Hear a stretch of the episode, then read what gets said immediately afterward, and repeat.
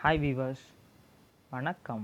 Welcome to loose talks நம்ம இன்றைக்கி all about cricket செக்மெண்ட்டில் என்ன பார்க்க போகிறோன்னா ஒன்றும் இல்லைங்க நேற்று மிச்சம் வச்சதை Mumbai Indians part two video தாங்க இது. நேராக இந்த வீடியோக்குள்ளே வந்தவங்க மறக்காமல் மும்பை இந்தியன்ஸ் பற்றி பார்ட் ஒன்னு ஒரு வீடியோ போட்டிருக்கேன். அதை பார்த்துட்டு இதுக்கு வாங்க.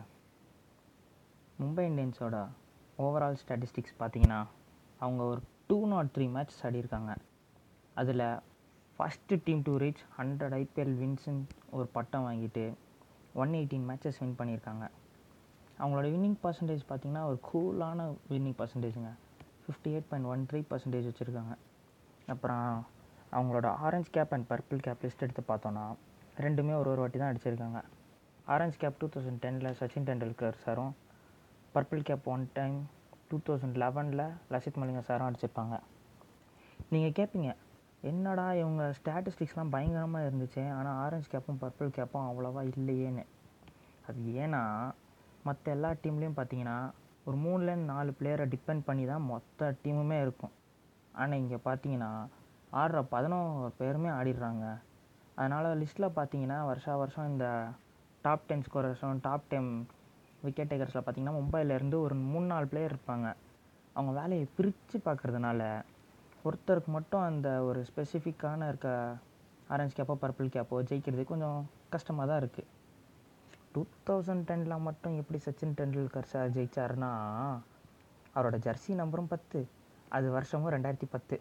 அதுக்காகவே பிளான் பண்ணி ஜெயிச்சிருப்பாரோ?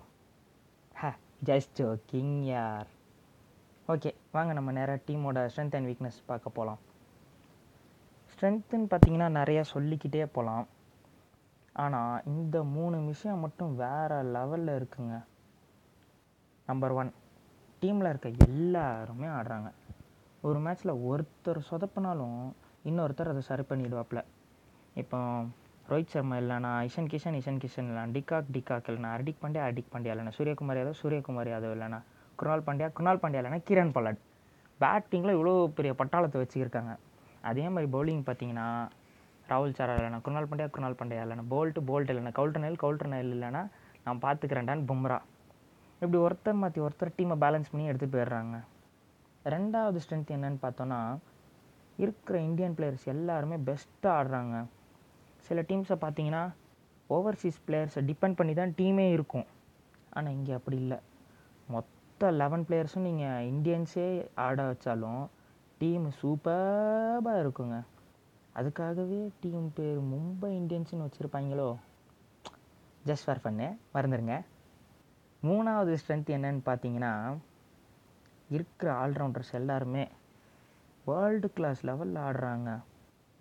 குணால் பாண்டியாவாக இருக்கட்டும் ஹர்திக் பாண்டியாவாக இருக்கட்டும் கிரண் பொலாடாக இருக்கட்டும் நேத்தன் கவுல்டர்னலாக இருக்கட்டும் எல்லாருமே பாருங்கள் பேட்டிங்லேயும் மாஸ் பண்ணுறாங்க பவுலிங்லேயும் மாஸ் பண்ணுறாங்க அது டீமுக்கு ஒரு பெரிய ஹிடன் ஸ்ட்ரென்த்தாக இருக்குதுங்க. வீக்னஸ்னு பார்த்தா ஒன்று கூட கிடைக்கல. பட் இருந்தாலும் எனக்கு வீக்னஸ்ன்னு பட்டதை சொல்லிடுறேன். என்னதான் ராகுல் சார் ஒரு லெக் ஸ்பின்னராக இருந்தாலும் ஒரு ஆஃப் ஸ்பின்னர் டீமுக்கு இருந்திருக்கலாம். ஹர்பஜன் சிங் இருந்த வரைக்கும் அவர் நல்லா இருந்துச்சு. அதுக்கப்புறம் ஒரு ஆஃப் ஸ்பின்னர் இல்லாதது ஒரு சின்ன ட்ராபேக்காக இருக்க மாதிரி இருக்குது அதே மாதிரி பார்த்திங்கன்னா ராகுல் சாராருக்கோ குணால் பாண்டியாக்கோ வந்துட்டு அந்த மேட்ச் நல்லா போகலனாலும் சரி சப்போஸ் எதுவும் இன்ஜுரி ஆனாலும் அவங்களுக்கு பேக்கப் ஸ்பின்னர்ஸ் டீமில் இல்லை. நீங்கள் கேட்பீங்க ஜெயந்த் யாதவ் பியூஷ் சாவ்லாலாம் இருக்காங்களேடான்ட்டு.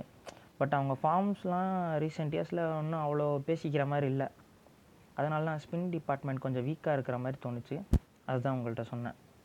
And at last probable eleven for the IPL as usual எல்லாருக்குமே தெரிஞ்சிருக்கும். மும்பை இந்தியன்ஸ்னாலே அவங்க பதினோரு பேரும் சொல்லிவிடுவாங்க எல்லாருமே. இருந்தாலும் நான் ஒரு வாட்டி சொல்லிக்கிறேனே. ஓப்பனிங்கில் பார்த்தீங்கன்னா அதே தான் ரோஹித் சர்மா டிகாக்கும் அதுக்கப்புறம் வரிசையாக Suryakumar Yadav Ishan Kishan Hardik Pandya Krunal Pandya Pollard Nathan Coulter Nile இல்லைனா ஜிம்மி நிஷம் ஆடுவாங்க. மேபி ஏதாச்சும் நியூ யங்ஸ்டர்ஸ்க்கு எதுவும் சான்ஸ் கொடுக்குறதுனா கூட கொடுப்பாங்க. அதுக்கப்புறம் பார்த்தீங்கன்னா ராகுல் சரார் ட்ரென் போல்ட் ஜஸ்பிரித் பம்ரா. இதுதாங்க மும்பை இந்தியன்ஸ் பற்றி இருக்கிற வீடியோ அப்புறம் இந்த வீடியோவில் ஏதாச்சும் நான் மிஸ் பண்ணியிருந்தேன்னு நீங்கள் நினச்சிங்கன்னா அதை கமெண்ட்டில் லீவ் பண்ணுங்கள் எனக்கு தமிழ் இல்லாமல் ஒரு நாலு லாங்குவேஜ் தெரியுங்க. இந்த இங்கிலீஷு கன்னடா மராட்டி ஹிந்தி. ஸோ உங்களுக்கு இந்த லாங்குவேஜஸில் ஏதாச்சும் வீடியோ பார்த்துட்டு அது தமிழில் இருந்திருந்தால் நல்லா இருந்திருக்குமேன்னு யோசிச்சிருந்தீங்கன்னா அந்த வீடியோ லிங்க்கை கமெண்ட்டில் லீவ் பண்ணுங்கள் நான் முடிஞ்ச வரைக்கும் அதை ஈஸியாக உங்களுக்கு புரிகிற மாதிரி ட்ரான்ஸ்லேட் பண்ண பண்ணி வீடியோ போட பார்க்குறேன். அது வரைக்கும் நெக்ஸ்ட் வீடியோவில் பார்க்கலாம். Bye friends